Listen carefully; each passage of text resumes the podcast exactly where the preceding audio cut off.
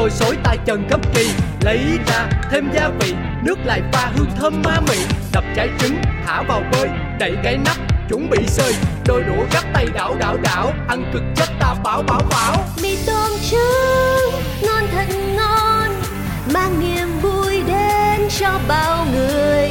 Mì tôm trứng, ngon thật ngon, nghe hoài ta sẽ thăng cười. Mì tôm trứng, chương trình buổi sáng đến từ Radio sẽ mang đến cho bạn không gian tươi vui, thoải mái và tràn đầy năng lượng tích cực mỗi ngày. Liên tục từ thứ hai đến chủ nhật hàng tuần với vô số những bất ngờ. Hãy sẵn sàng tận hưởng món ăn tinh thần ngon lành canh đao cùng chúng tôi. Mì tôm trứng. Mì tôm trứng từ chị mì với trứng. Ai ngờ đâu cũng mọi thứ không ngờ. Ngon bổ rẻ tìm đâu thì mới đúng. Chính là đây ngày mới cứ trông chờ. Mì tôm trứng, ngon thân ngon. Nghe hoài ta sẽ tha hồ cười. Mì tôm, mì tôm, mì tôm trứng. Yeah, yeah, yeah, yeah. Không có gì tuyệt vời bằng được quay trở lại phòng thu kết nối với tất cả mọi người trong không gian của mì tôm trứng. Bám sát tiêu chí ngon, bổ, rẻ, phù hợp với số đông. Cáo kỳ vọng rằng chương trình này sẽ là một trong những ưu tiên lựa chọn hàng đầu của chúng ta mỗi khi mình cần tìm đến điều gì đó có thể giúp tâm trí được thư giãn, tâm can được nhẹ nhàng và tâm hồn thì càng trở nên thư thái. Đã đến lúc gác lại mọi bộn bề rồi thẳng tiến đến hai nội dung chuyên mục đang chờ đón: chung cư xàm xí và một chiếc trải nghiệm. Cùng đi thôi nào. Thử loa, thử loa. Chào ngày mới. Chúc tất cả mọi người trong chung cư ta luôn vui vẻ, trẻ khỏe, ngon nghẻ và đẹp đẽ nha. Có cái chung cư được gọi tên là xàm xí. Mọi chuyện lớn nhỏ trên đời mỗi thứ đều biết một tí. Cư dân thì luôn lạc quan nhưng đủ thứ chuyện phải suy nghĩ. Nói chung là chung cư này chỉ một từ hợp ý. Nổi tiến sĩ Hoàng Việt Quý là cái ông trưởng ban quản lý. Nổi danh tính toán chi ly là bà bán tạp hóa Xuân Si. Nổi trội cái chuyện sân si là hai cô duyên tay anh Phẩu.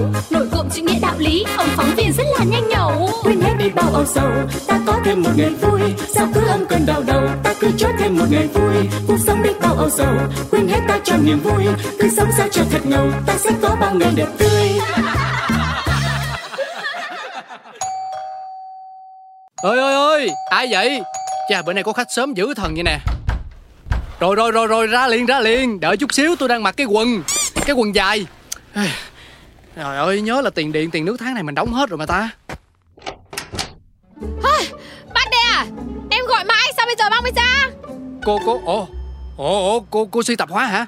Tại ở nhà đang quần đùi áo ba lỗ, phải trồng đồ vô cho nó lịch sự. Mà có chuyện gì với cô? Bác ơi, nước sôi lửa bỏng rồi. Con em bị đi lạc mất rồi. Hả? Ơi, em tìm khắp mọi nơi không thấy. Em phải hỏi bác, bác cứu em. Bác có cách nào bác cứu em? Lạc con? Vâng. Trời, trời đất ơi, cái chuyện quan trọng như vậy cô si phải nói liền chứ. Vậy à, mình mình mình mình đã kêu công an phường chưa? Đâu rồi, khổ ghê á, quăng cái điện thoại đâu rồi không biết. Nhưng mà sự tình sao? Hai mẹ con đi đâu mà lạc? Vừa nãy hai mẹ con em đi tập thể dục ở dưới khuôn viên chung cư nhà mình. Hớn ha hớn hở vui vui vui lắm bác à. Nhưng mà nhoàng cái nhá, chả thấy con bé em đâu cả. Em sợ quá bác ơi, có khi nào con em bị bắt cóc không hả bác? Bình tĩnh, bây giờ cô si tạp hóa phải bình tĩnh. Khu mình xưa giờ nổi tiếng là an ninh cao, trật tự tốt, dân phòng đi tuần hai mươi bốn trên bảy. Kẻ gian nào mà dám manh động là bị phát giác liền. Vâng, bác nói cũng có lý. Tại cái ông nhà báo tấn công ý. Bình thường là xuống quán em ngồi, hôm nay tự nhiên lại gọi điện bảo là mang nước lên tận nhà. Em lúc đấy em đang lúi húi cho con bé nhà em nó đi vệ sinh ngồi bãi cỏ. Em phải đứng dậy nghe máy rồi còn ghi hóa đơn. Quay ra quay vào chả thấy con đâu cả. Ôi bác ơi, con em mà có bề gì em không bán hàng được nữa đâu. Ờ, ờ nhưng mà ủa đi vệ sinh ở bãi cỏ là sao vậy cô? Lúc này bác còn hỏi cái đấy nữa. Thì, thì nó trẻ con thì nó nó buồn thì nó thế đi hái hoai bác. Thôi chết, sao nhà có toilet cô không cho bé nó đi, lại ra ngoài đường ngoài xá như vậy, vừa mất mỹ quan vừa hình thành thói quen không hay cho trẻ. Lần sau mình nhớ rút kinh nghiệm nha.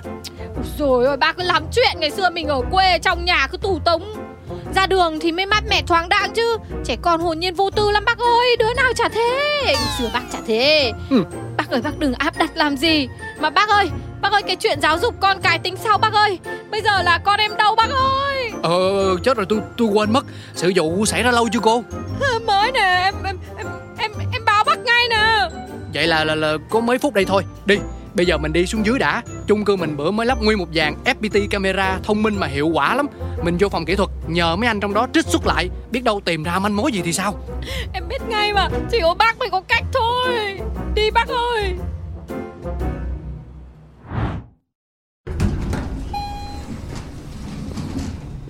Ôi mồm, anh trưởng ban, chị si tập quá.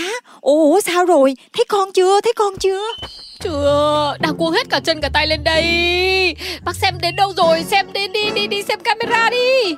Ừ, đi, đi, đi liền đi chị, đi liền đi chị. Good luck nha. Trời ơi, có gì cho em hay liền nha.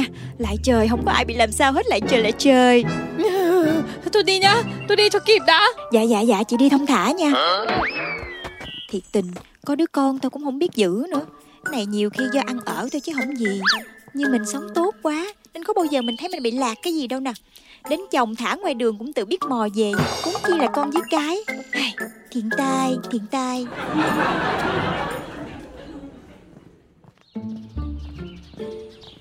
Bác ơi, cái phòng camera ở đâu? Sao mình đi mãi mà chưa đến? Sắp rồi, mình chạy qua phòng sinh hoạt cộng đồng, vòng xuống phía dưới bãi đổ xe, rẽ ngay góc phòng đổ rác, sát bên phải phòng coi chung là nó đó. Này bác ơi, sau này bác nhớ xếp cái phòng kỹ thuật ở ngay cửa thang máy nha. Xuống một phát là phải đến luôn. Chứ bụng dạ ôm một bồ lo lắng thế này mà bác còn bắt chạy ba quãng đồng thì chết mất thôi. À, tránh đường, tránh đường. Ôi dồi ôi, ôi dồi ôi, ngôi sao ở đâu mà lắm thế nhở? Thế, thế cô Si với bác trưởng ban quản lý đi đâu mà vội thế ạ? À? Đang gấp lắm cô anh ơi, lát nữa mình nói chuyện sau nha. Vâng, nhưng mà thế có phải là bác đi tìm đứa con của cô Si thất lạc không? Ủa, sao nguyên cái chung cư mình ai cũng biết chuyện hết vậy này cô Si? Thì trước khi chạy được đến tận nhà bác mà gặp ai em cũng kể hết rồi. Em phải kể để mọi người còn tìm giúp em chứ. Ờ, à, à, cũng cũng hợp lý ha. Ừ. Bác ơi, bác ơi em chạy không nổi nữa. Mệt quá thở không ra hơi. Bác bế em đi. Bế sao bế được? Ê, ê chết rồi, tôi quên. Coi được camera bằng ứng dụng ép pê tê camera trên điện thoại mà. Hả? Cái gì? Máy, máy tôi có cài, để tôi mở, tôi mở, tôi mở. Ừ. Kỳ tá, kỳ cục, sao ngộ vậy trời? Sao đấy bác? Có gì không ổn hả bác? Bác ơi, con em làm sao hả bác ơi? Rõ ràng là coi đi coi lại, nhưng mà chỉ thấy mỗi cô Si. Ngoài ra, không thấy đứa nhỏ nào hết trơn hết trọi à. Hả? Đâu đâu đâu đâu, bác đưa điện thoại em xem nào. Đây này, bác, con em đây thấy. Hình ảnh rõ một một cháu nó, tay chân mặt mũi thế này. Bác làm sao vậy? Đâu đâu, thấy đâu. Ở kìa, bác không nhìn thấy con bé nhà em mà. Mắt to, mũi hồng, lông trắng, thắt nơ đấy. Ôi giời ơi, cô đó là cô. Hả? Cái này là...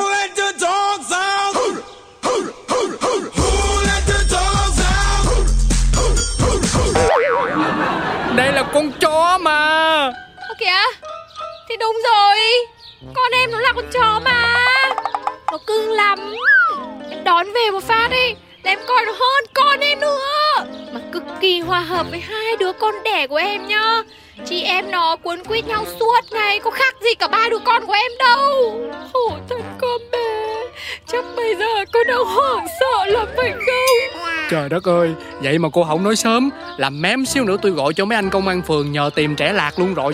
Bác gọi ngay cho em chứ còn làm sao nữa. Ừ. Này, mà phường mình lực lượng mà không đủ, bác gọi sang phường khác, bác gọi lên quận cho em. Nhất định phải tìm được ra con em. Alo, trưởng ban quản lý chung cư Xàm Xí xin nghe. Alo chú trưởng ơi, lên ngay nhà tôi mà xem, chuyện động trời đấy này. À, dạ dạ bác Tuấn Công ạ, à? có có chuyện gì cho bác? Lên ngay lên ngay, không là tôi cho con chó tắt nơ mất đít này một trận bây giờ. Ai, không biết bữa nay là cái ngày gì mà đủ thứ chuyện luôn. Hình như là tìm thấy con của cô rồi nè cô Si. Đâu đâu đâu, con em đâu?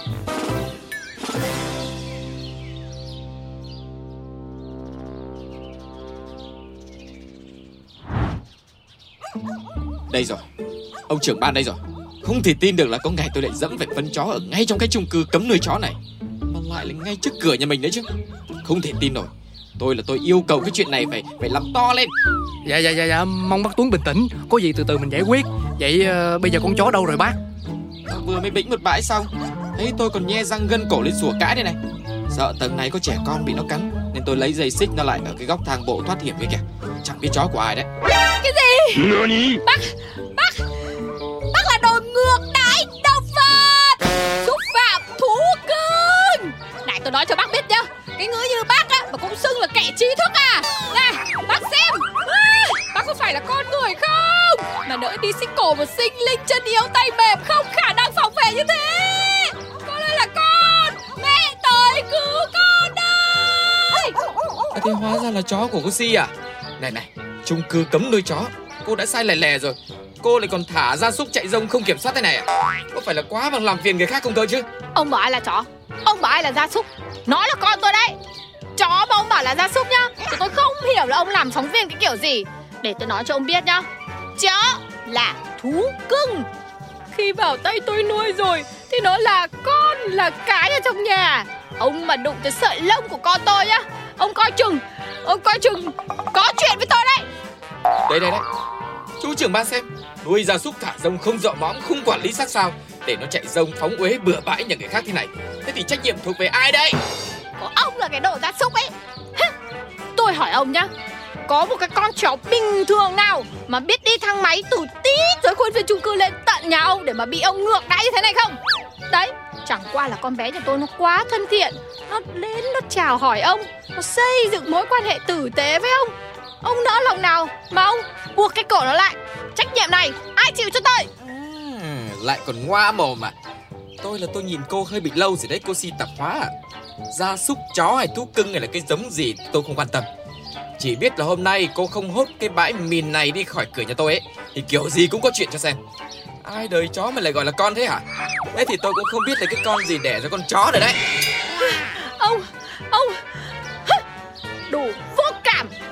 Hôm nay tôi về, tôi sẽ đưa chuyện này lên hội yêu chó mèo hơ, hơ, hơ. Với bàn tay của hội nhá, tôi xem ông còn cái lỗi nào mà chui không. Thôi thôi thôi thôi, tôi xin cô bác, hai người còn nể tôi, còn coi tôi là trưởng ban quản lý cái chung cư này thì cho tôi nói một câu coi nè. Trước hết là cô Si, từ đầu chung cư mình đã quy định về cái việc không có cho nuôi thú cưng như là chó mèo beo cọp.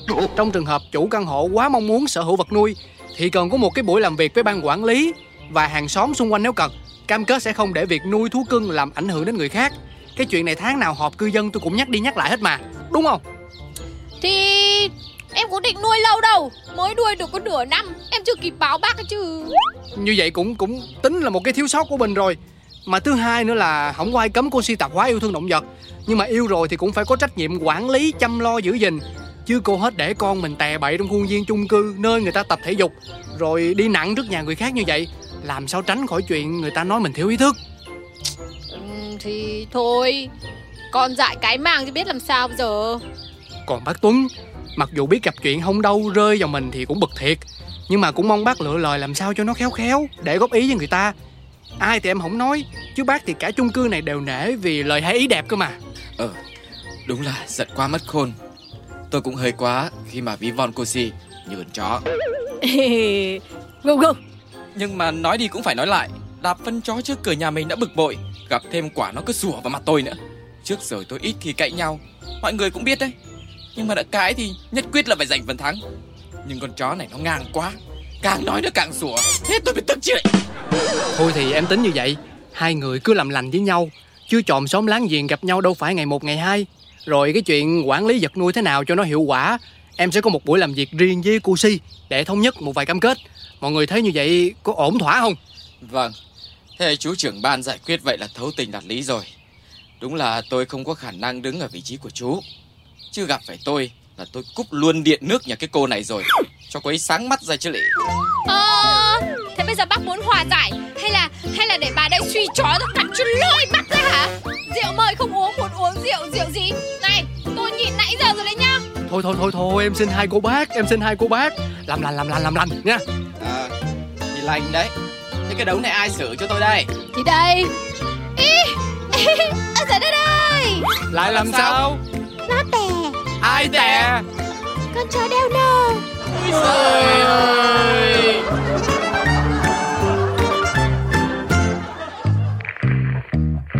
Thử loa thử loa, chào ngày mới. Chúc tất cả mọi người trong chung cư ta luôn vui vẻ, trẻ khỏe, ngon nghẻ và đẹp đẽ nha. Dạ. Một cái chung cư được gọi tên là Xàm Xí, câu chuyện lớn nhỏ trên đời mỗi thứ đều biết một tí. ý. Cư dân thì luôn lạc quan như đủ thứ chuyện phải suy nghĩ. Nói chung là chung cư này chỉ một từ hợp ý. Nổi tiến sĩ Hoàng Thị Quý là cái ông trưởng ban quản lý. Nổi danh tính toán chi ly là bà bán tạp hóa Xuân Si. Nổi trội cái chuyện sân si là hai cô duyên tay anh Phẩu. Nổi cộm chữ nghĩa đạo lý, ông phóng viên rất là nhanh nhẩu. Quên hết đi bao âu sầu, ta có thêm một ngày vui. Sao cứ âm cơn đau đầu, ta cứ cho thêm một ngày vui. Cuộc sống đi bao âu sầu, quên hết ta cho niềm vui. Cứ sống sao cho thật ngầu, ta sẽ có bao ngày đẹp tươi.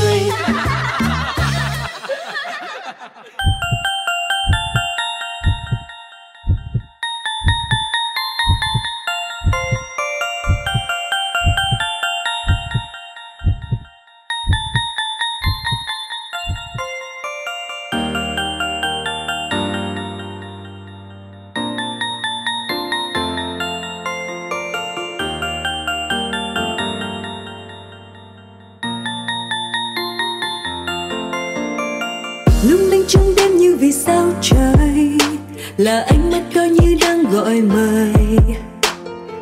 Và phút chốc tôi sẽ không nên lời, khi người bước tới bên em sát cái môi. Là ai ai mang theo bao nhiêu nồng say đến, đến ôm em trong vòng tay, trao cho em bao nhiêu ngất ngây để con tim em giờ đây yêu anh quên hết tháng ngày. Tâm trí em như vụt bay nguyện đưa vào bên anh mãi. Anh là ai? Là ai mà lòng em mong anh thao thức biết bao đêm? Anh là ai? Anh là ai? Người vừa đi chưa cho em kịp biết tên. Mong một vời được gặp lại, được gặp lại anh để con tim em bắt nhau mong. Anh là ai? Anh là ai mà cho em bao say?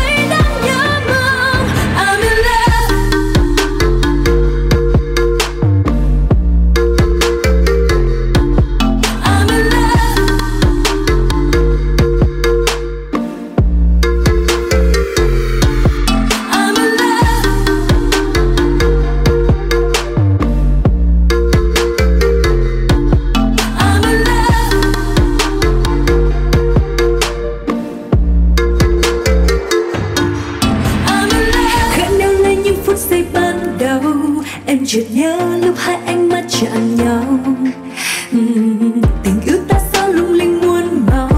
Mong được yêu anh, yêu anh mãi bền lâu. Oh, oh. Là ai ai mang theo bao nhiêu nồng say đến, bên ôm em trong vòng tay, trao cho em bao nhiêu ngất ngây để con tim em giờ đây yêu anh quên hết tháng ngày. Tâm trí em như vụt bay nguyện đưa vào bên anh mãi. Anh là ai? Anh là ai?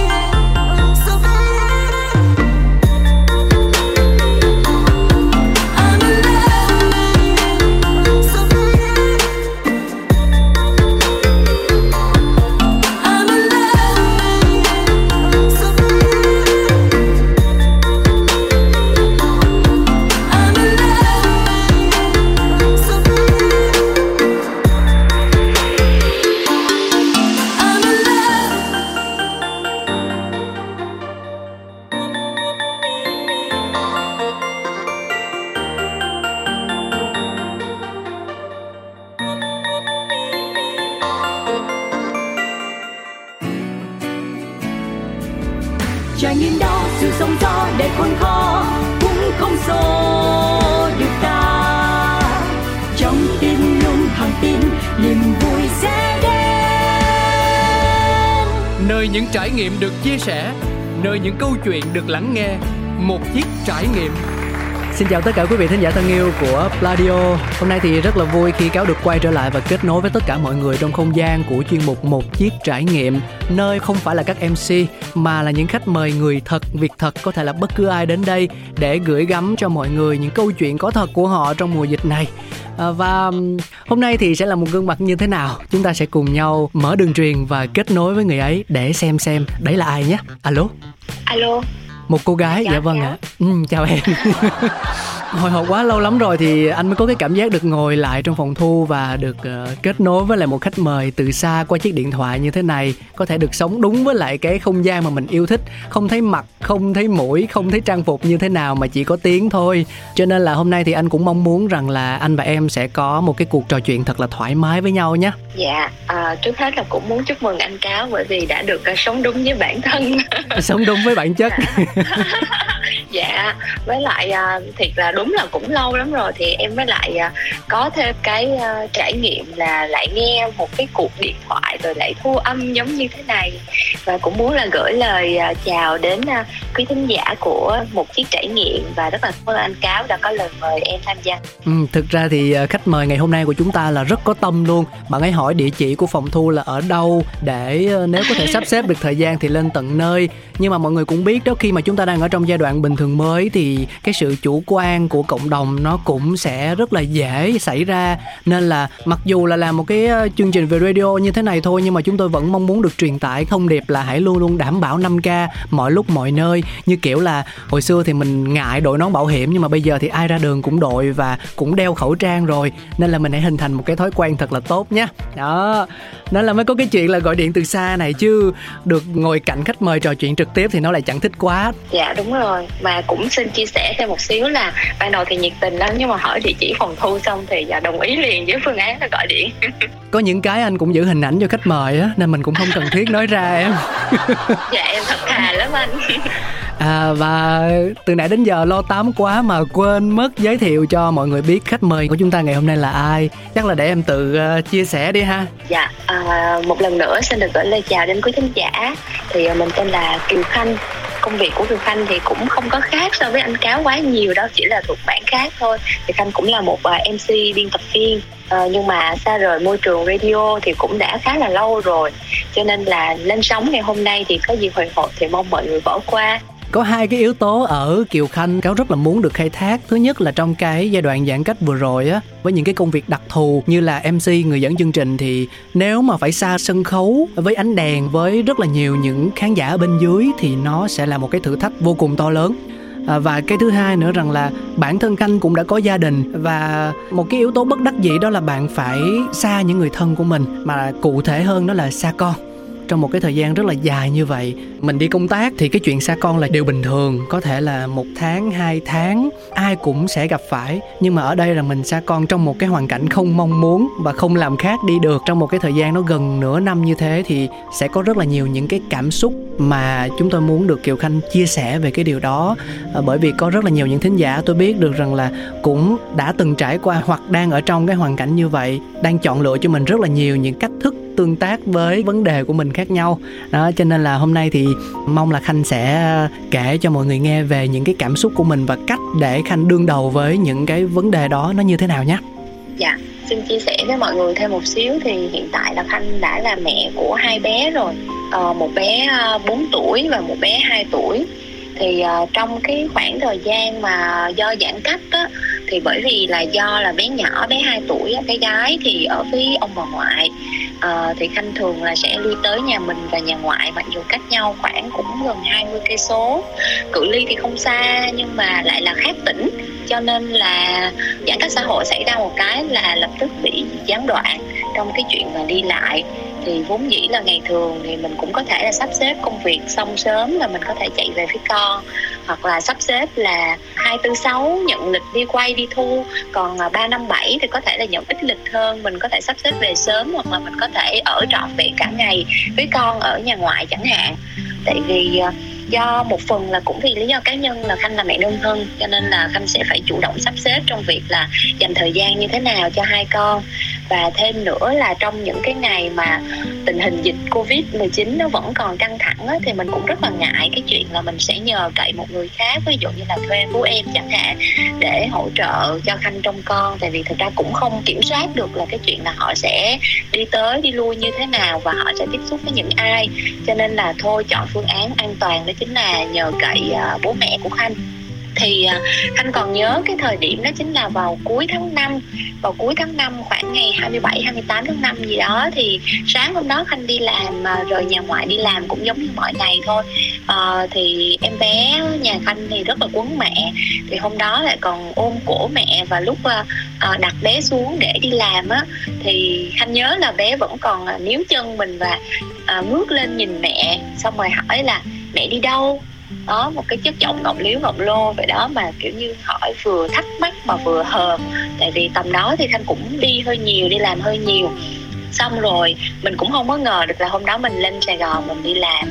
Rồi xong rồi cỡ hai ba ngày sau, khi mà công việc vẫn còn chưa có sắp xếp xong, thì uh, cái việc mà giãn cách xã hội nó được ấn định và nó diễn ra là ngay lập tức là mình không còn cái cách nào khác là bây giờ mình phải ở Sài Gòn và uh, không có về được với con.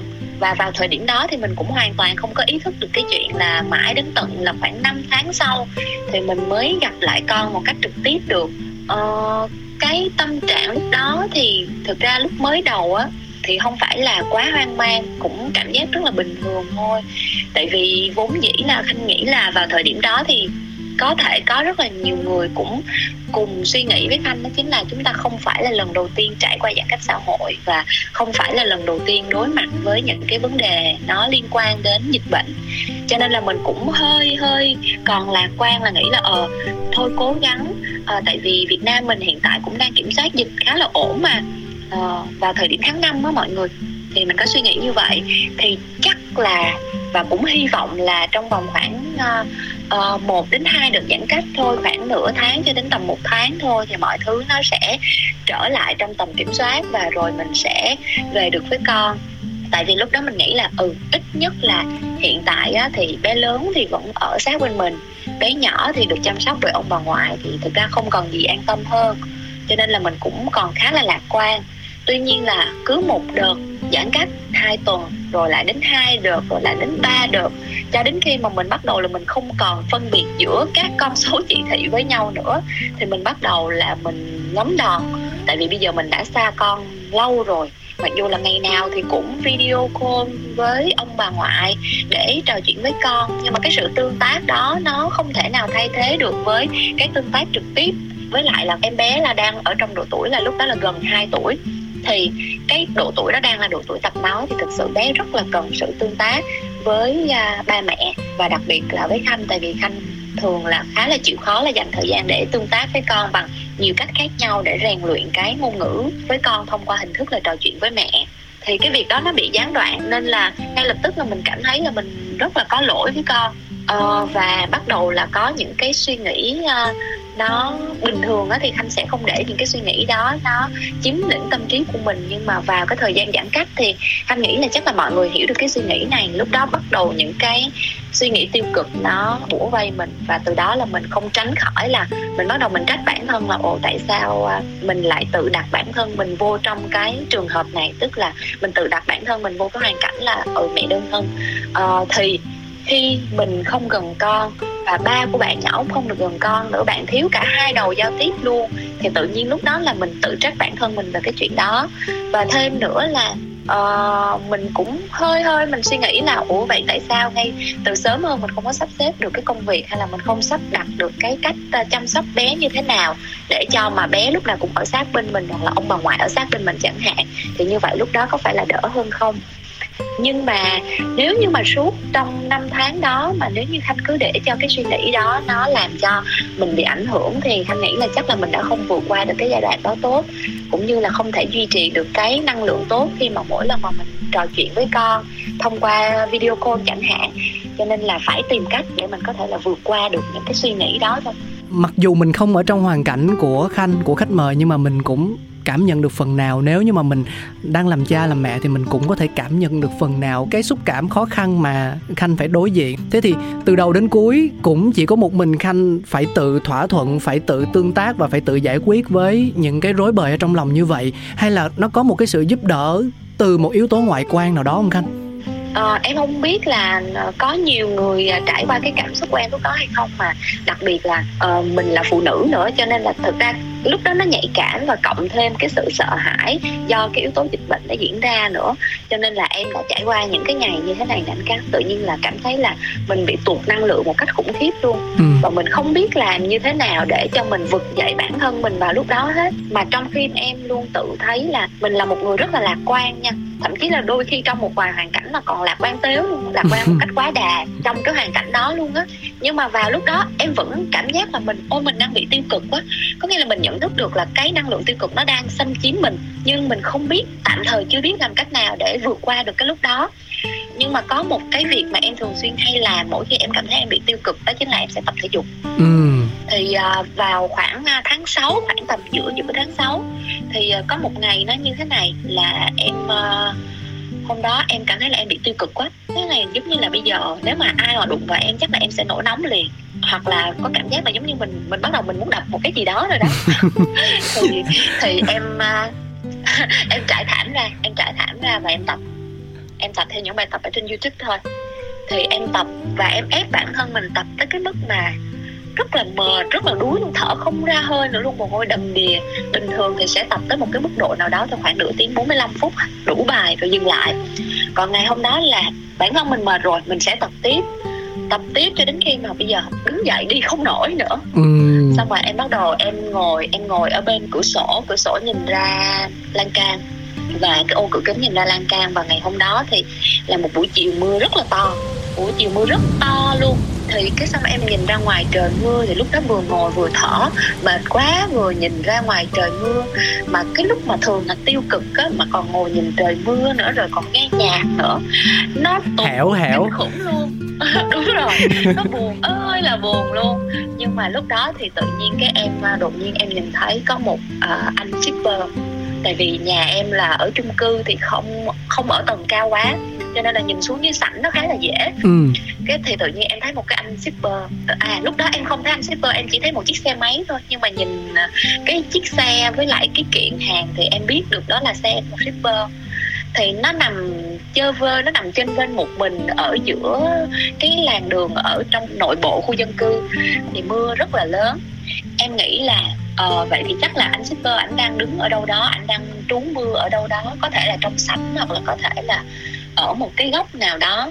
Thì lúc đó là em nghĩ là ồ, ở dưới trời mưa như vậy, ở giữa những ngày dịch như vậy mà có những người người ta phải xả thân ra ngoài kia, người ta mưu sinh, bởi vì người ta không còn một sự lựa chọn nào khác nữa ngoài phải đi làm, bất chấp thời tiết, bất chấp dịch bệnh, bởi vì người ta còn có những người khác phải lo.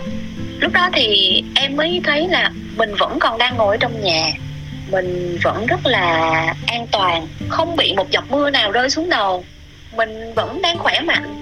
Con của mình mặc dù không ở sát bên mình nhưng mà được chăm sóc bởi ông bà ngoại đang rất ổn. Thì tại sao mình phải buồn, thì tại sao mình phải tiêu cực? Lúc đó thật sự em nghĩ như vậy luôn. Nó giống như là tự nhiên một cái suy nghĩ nó nó tới, nó xuất hiện ở trong tâm trí và nó từ từ nó mọi thứ nó sáng rõ. Cái em cảm thấy là ủa sao tự nhiên mình cảm thấy biết ơn quá, tự nhiên mình cảm thấy là mình may mắn vô cùng và mình biết ơn là bởi vì bố mẹ mình hiện tại bây giờ còn đang rất khỏe mạnh. Ở cái chỗ mà ba mẹ mình đang ở hiện tại tình hình dịch bệnh nó không căng như ở chỗ mình ở, mình hoàn toàn có thể an tâm về bố mẹ, về con gái của mình đang ở dưới đó. Con trai của mình vào ngày hôm đó thì đang ở nhà nội, thì gia đình nội cũng đang rất ổn thỏa, bản thân mình đang rất khỏe mạnh ngồi đây, thì cớ sao mình phải tiêu cực, mình càng phải cảm thấy mình biết ơn nữa là đằng khác. Tại vì khi mà bây giờ những cái gia đình khác họ không còn sự lựa chọn khác, họ vẫn phải ra ngoài, họ mưu sinh, mình được ngồi đây cơ mà, mình vẫn có quyền lựa chọn cơ mà, thì tại sao mình lại phải tiêu cực? Thì tự nhiên các em cảm thấy là ồ, tâm trạng của em lúc đó rất ổn. Và xong rồi tối ngày hôm đó cái em có một cái cuộc trò chuyện với lại một cái nhóm bạn và có manh muốn những cái hoạt động thiện nguyện á. Em nghĩ là ờ, dù sao thì bây giờ mình cũng đang uh, không có gần con được như mình mong muốn, và hiện tại mình đang ở một mình thì nó hoàn toàn đủ điều kiện để bây giờ mình tham gia thiện nguyện. Mà nếu như trong quá trình tham gia thiện nguyện nó có bất kỳ một cái nguy cơ nào thì cũng chỉ một mình mình phải phải chịu nó thôi, mình sẽ không cần phải lo là mình mình lây cho ai trong nhà của mình hết. Thì thế là em quyết định là ngay ngày hôm sau thì bắt đầu em tham gia vào các hoạt động tình nguyện. Thì nó cũng đã là một trong những cái biện pháp mà phải nói thật sự là đã là cứu cánh của em về mặt tâm lý vào thời điểm đó. Ừ, cũng may là mình uh, có được cái cứu cánh đó trước khi mình đập vỡ một món đồ gì đó trong nhà, đúng không? Dạ đúng rồi, đúng rồi. Thường mình hay nói với nhau rằng là đừng so sánh bản thân mình với người này người kia, nhưng mà đôi khi trong những cái hoàn cảnh giống như là như thế này thì cái việc so sánh đó nó lại là cần thiết để mình biết được rằng là mình vẫn còn đang hơn rất là nhiều người ở ngoài kia. Chung quy lại thì mình hướng đến một cái tâm lý nó thoải mái, nó tích cực và nó nhìn nhận vấn đề một cách dễ dàng hơn. Thực ra anh thấy là con người của mình á, năng lực nó phi thường lắm. Chỉ có vấn đề là mình mình mình có nhìn nhận ra và mình để cho bản thân của mình nắm lấy cái năng lực đó và mình áp dụng nó lên với cái vấn đề mà mình đang gặp phải hay không thôi. Dạ đúng rồi. Ừ, cảm ơn Khanh rất là nhiều khi mà đã có những cái chia sẻ vô cùng chân thành. Chắc chắn là trong tương lai có thể gần có thể xa mình sẽ lại phải đối diện với những thử thách khác nữa. Vậy trước khi mà chúng ta chia tay thì Khanh có thể nhắn nhủ thêm một điều rằng là ở bạn hiện tại thì mình sẽ cần phải chuẩn bị gì với những cái điều sắp tới?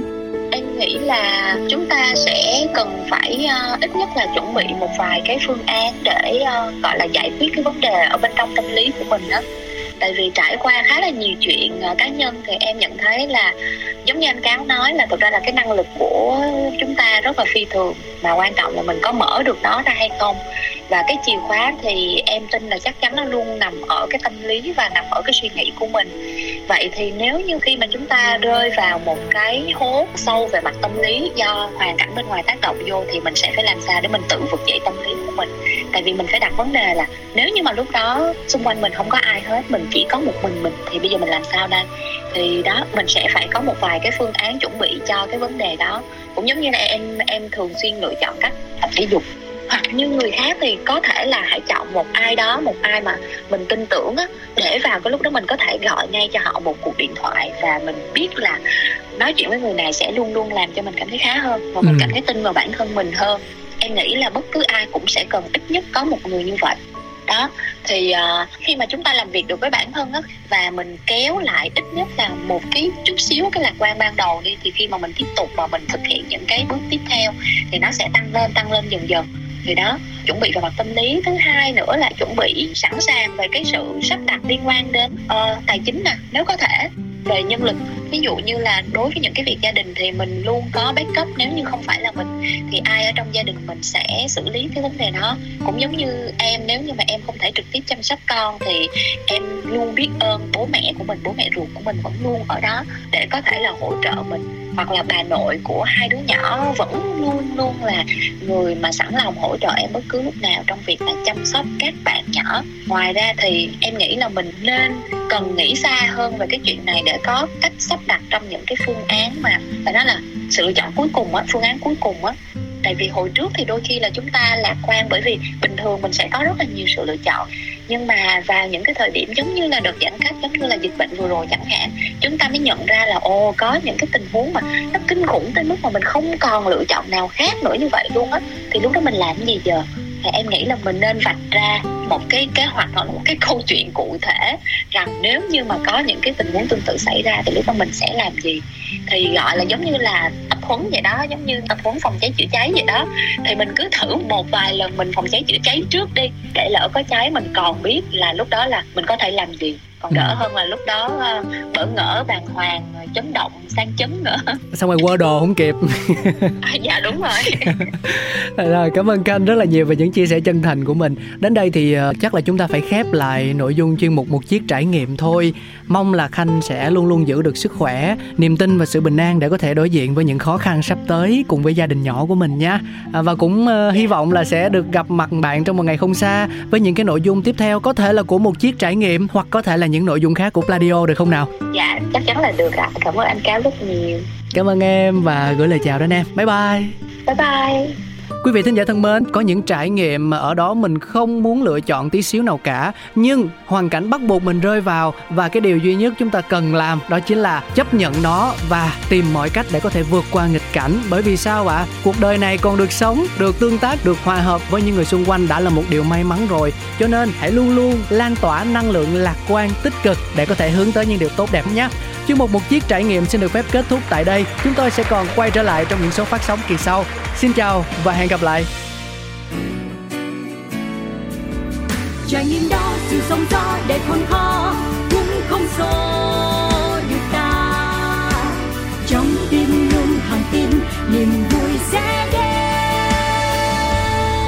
nơi những trải nghiệm được chia sẻ, nơi những câu chuyện được lắng nghe. Một chiếc trải nghiệm.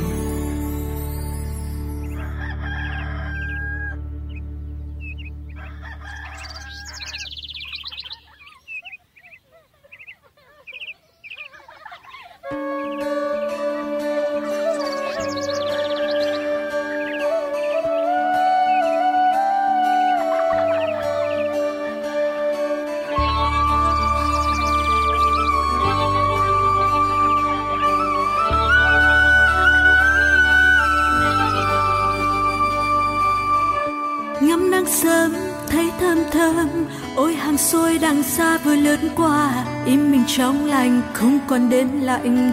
Dòng người bước sao quá nhanh nhanh, bước xuống phố lướt mô tô, ô đằng xa ta áo dài thướt tha, trong lòng yêu thầm nụ cười thiên thần. Người nhớ nghe ca phía sáng sớm đó, có thấy xác lắc kêu san im, nghe xa đàn chim gọi bay, lòng mình nhung nhớ một thời thơ ấu, cùng hát cho ngày đang tới. Có tiếng hát phố nằm trên hàng cây, có ánh mắt cho ai thật đầy, yêu này thương này, lòng còn biết bao nhiêu khát khao còn hoài đông đầy.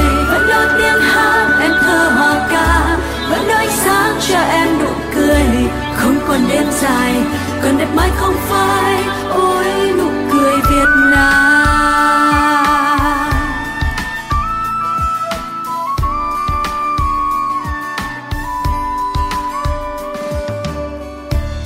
Chút gió có có gió vẫn còn đây ánh mắt người đắn đo, đêm dài qua rồi thân còn dã rời, một mình em trong nỗi đơn côi. Xóa đêm tối cứ vô tư, lòng mình trong cuộc sống đầy tối mù, tóc thì rối bù, chân thì sưng vù, còn nụ cười thì vẫn mãi trên môi. Nơi có thấy xác là kêu san im, nghe xa đàn chim gọi bay, lòng mình nhung nhớ một thời thơ ấu, cùng hát cho ngày đang tới.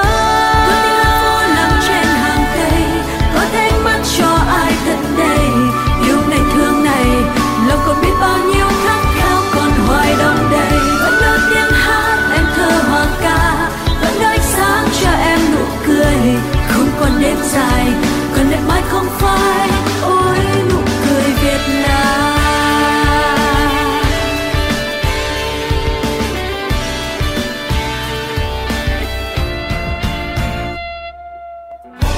Tôi sải bước thanh thang trên hè phố, ngắm nhìn thành phố tôi đang dần qua những tháng trầm. Kề nơi đó ngôi nhà thờ vẫn tiếng chuông reo, nắng cứ khoác lên tôi bao hạnh phúc, bước lang thang dần qua những con đường, cùng hát lên chào ngày mới. Có tiếng hát phố nằm trên hàng cây, có ánh mắt cho ai thật đầy, yêu này thương này, lòng còn biết bao nhiêu.